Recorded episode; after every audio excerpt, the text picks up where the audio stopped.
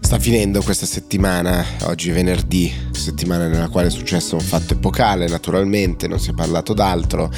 come abbiamo detto ognuno ha parlato del proprio momento in ascensore, al bar, l'ho intravisto una volta, eh, si è fatta più fatica però a capire effettivamente che cosa volesse dire la morte di Silvio Berlusconi. Con Will, chi segue anche su Instagram eh, il nostro lavoro, sa che abbiamo cercato di guardare ad esempio che cosa è successo al nostro paese in 30 anni in tutti i governi che si sono alternati, eh, nel taglio delle tasse, nei vari, nei vari, temi. Continueremo a farlo perché di Will eh, la cosa che amiamo è l'attenzione ai macro trend, o almeno noi ci proviamo in questa logica. Eh, oggi però sui giornali trovate una risposta, forse ognuno di voi potrà dare naturalmente, a qual è effettivamente il lascito, non l'eredità, ma il lascito, quello che ci resta nella quotidianità. Repubblica titola La giustizia di Silvio mi sembra che possa già essere una prima risposta perché siamo eh, esattamente a parlare di un tema che ha dominato per almeno 30 anni eh, le discussioni e al centro, al perno c'era sempre Silvio Berlusconi e quindi era prima una decisione di campo sulla persona e poi eventualmente una discussione sul tema e non eh, viceversa o meglio ancora solo una decisione sul tema. Qual è il polo? Beh, naturalmente la stretta sulle intercettazioni. Quante volte abbiamo sentito negli ultimi 30 anni la stretta sulle intercettazioni, la, il bavagli, eccetera? Tante volte, naturalmente. Repubblica fa una pagina, pagina 4 dice dalle cene eleganti al Qatar Gate, le notizie che non avremmo letto. C'è da chiedersi effettivamente quante delle cose che abbiamo letto in questi 30 anni ultimi soltanto e ovviamente con il crash dello strumento delle intercettazioni avessero una valenza ad esempio penale, avessero una valenza politica o fossero invece soltanto così pruderie, gossip di ognuno di noi, il valore giornalistico in molti casi alto, in molti casi no, eh, anche il Qatar Gate che viene richiamato a pagina 4 eh, di Repubblica, se ci pensiamo, in molti casi si è sciolto ah, rispetto anche a quello che credo la stessa Repubblica, forse il Corriere, eh, riportava nelle interviste che aveva avuto con l'Eva Kylie, era, era il Corriere anzi. Quindi il ruolo naturalmente di questa intercettazione, la loro pubblicazione, credo debba essere oggetto di grande discussione naturalmente per il valore giornalistico importantissimo, potenziale, ma non scontato, non continuo. Ecco, quello che sicuramente ci porteremo via, il lascito che ci resta e ci resterà, è il peso, il, il valore, il bagaglio, diciamo, del, di ogni parola eh, e dei temi che si discutono in politica nella politica italiana, quello sicuramente resterà. Restano anche ovviamente delle figure ancora di grandissimo peso. Sul Corriere trovate due pezzi di colore diverso. Uno è il ricordo di Gianni Letta e il suo ruolo sempre felpato, sempre dietro le, le quinte, mai in, in, prima scena, adesso al servizio dei figli, nell'organizzazione dei funerali di Stato, i rapporti col Quirinale, eccetera. Di contrario colore e giudizio anche il pezzo invece di Gramellini che dedica ad Emilio Fede, che magari qualcuno di voi ha visto in questi giorni più o meno sui social, adesso non voglio esprimere giudizi, ma in una diretta strana, in continuamente interrotto da un signore eh, nel quale lui cercava di spiegare il perché non era andato ai funerali di Silvio Berlusconi e insultava tutti, una cosa davvero difficile da guardare in un certo senso, sicuramente un uomo di una certa età che si confronta anche con un mezzo un po' strano, forse quello, quello delle live. E Gramellini ne dà un giudizio piuttosto netto. C'è un altro eh, aspetto marginale naturalmente, ma indicativo anche della settimana che abbiamo vissuto e del tempo che vivremo probabilmente, cioè Beppe Sala che risponde alla sollecitazione se sarà il caso o meno di dedicare una via a Silvio Berlusconi e Beppe Sala risponde, sindaco di Milano, dice ci vorranno dieci anni almeno. Ecco, forse questo è il tempo che ci siamo dati per razionalizzare con una lunga storia d'amore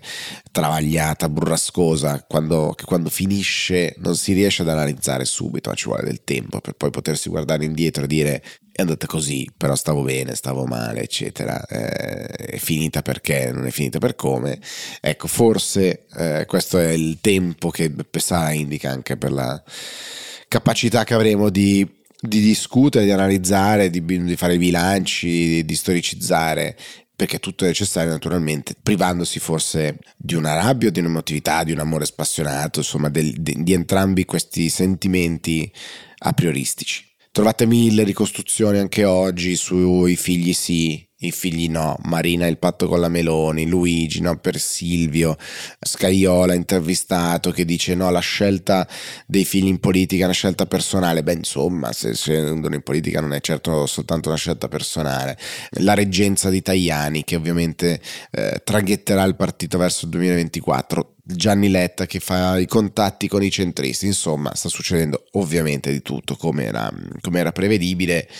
Se volete potete leggere molte ricostruzioni, d'altra parte forse quello che si può vedere è aspettare che le azioni si concretizzino in qualcosa di più effettivo e, e, in realtà perché insomma quello che ad oggi c'è mi sembra che siano movimenti, submovimenti eh, in un contesto naturalmente colpito sotto shock. Ieri c'è stata anche la visita di Elon Musk a Roma, lampo, prima di andare a Parigi. Qualcuno dice colpaccio di Giorgia Meloni che è fatto venire prima in Italia poi va a Parigi. È interessante quello che è stato commentato sotto un tweet di Antonio Tajani, Tajani, ministro degli esteri, adesso anche reggente di Forza Italia come dicevamo, che cosa fa? Accoglie Elon Musk in una stanza, si fa la foto, stanza disadorna, vuota, un tavolo senza nulla, Elon Musk non ha un pezzo di carta davanti, eh, Tajani ha un'espressione un po' quasi sorpresa. Elon Musk con le braccia conserte, un po' gonfio.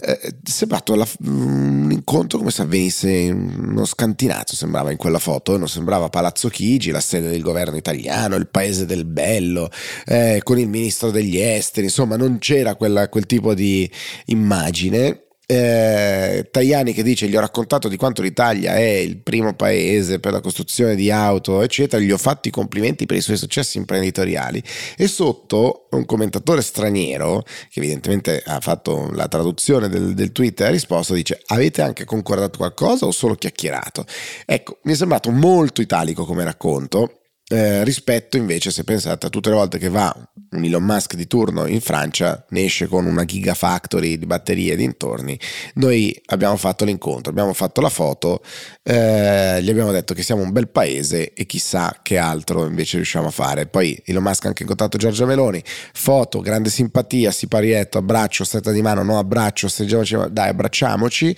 bene, eh, di nuovo non mi è dato sapere se costruirà gigafactory di batterie di macchine, eccetera. Interessante da ultimo come è chiaramente saltato il tappo sulla concorrenza fra gli stati e quindi il Corriere fa notare come ci sia il copia e incolla delle, delle parole con noi che diciamo siamo il paese migliore per fare questo e la Francia dice siamo il miglior paese per fare quello. La concorrenza fra gli stati in un'Unione Europea è sicuramente un tema che dovrà essere discusso. Calenda ieri ha twittato, tuonato, eh, intervenuto con forza sul eh, caso dell'incidente causato dagli youtuber che volevano passare 50 ore in una macchina e sono finiti a fare un incidente dove eh, ha perso la vita un bambino di 5 anni. Calenda ha usato questa occasione per rilanciare la sua recente proposta di legge contro eh, i social network dicendo bisogna chiuderli ai più piccoli senza entrare nel merito della proposta di legge, chissà qual è diciamo, il giudizio che ognuno di voi ha, felice di scoprirlo naturalmente sull'intervento rispetto alla proposta di legge su un incidente di questo, di questo tipo, i titoli di oggi, ampi giornali, articoli, paginate dedicate a youtuber, tra virgolette, una vita persa dietro followers, eccetera, insomma, c'è immediatamente ovviamente la demonizzazione della figura astratta, non compresa e la categorizzazione, no? tutti quelli che sono su YouTube, youtuber tutti uguali, tutti che fanno cose folli e poi Mr. Beast, eh, il, lo youtuber più famoso, più grande del mondo buttato nella mischia. Anche qua forse eh, troviamo una risposta alla nostra famosa domanda perché non piace a nessuno la politica, forse perché si fa tutto un mischione, tutto un gran minestrone.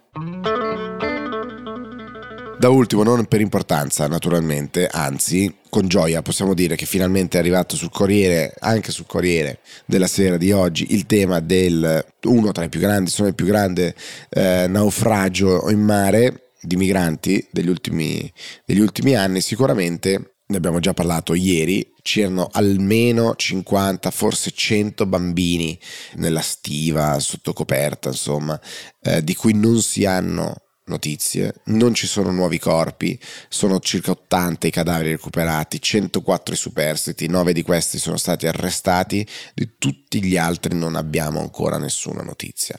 È un fatto di dimensioni epocali del quale dovremmo parlare con forza in ogni minuto nelle prime pagine dei giornali, probabilmente che invece trovate nelle pagine interne. Il Corriere dedica, devo dire, le prime due, tre, quattro pagine a questo, poi parte tutto il, il, focus su Berlusconi. Repubblica, che ieri aveva più ampia visibilità, invece apre sulla giustizia quest'oggi. Dovrebbe essere incredibilmente al centro, anche se eh, questa cosa non è avvenuta in acque italiane, è avvenuta in Grecia, ma insomma nel Mediterraneo, che è dove noi tutti affacciamo e il tema dei migranti dovrebbe essere la priorità per dare attenzione a queste vite umane disperse, centinaia di vite umane e 50, forse 100 bambini. Buon weekend, buon fine settimana, noi ci troviamo lunedì. Ciao.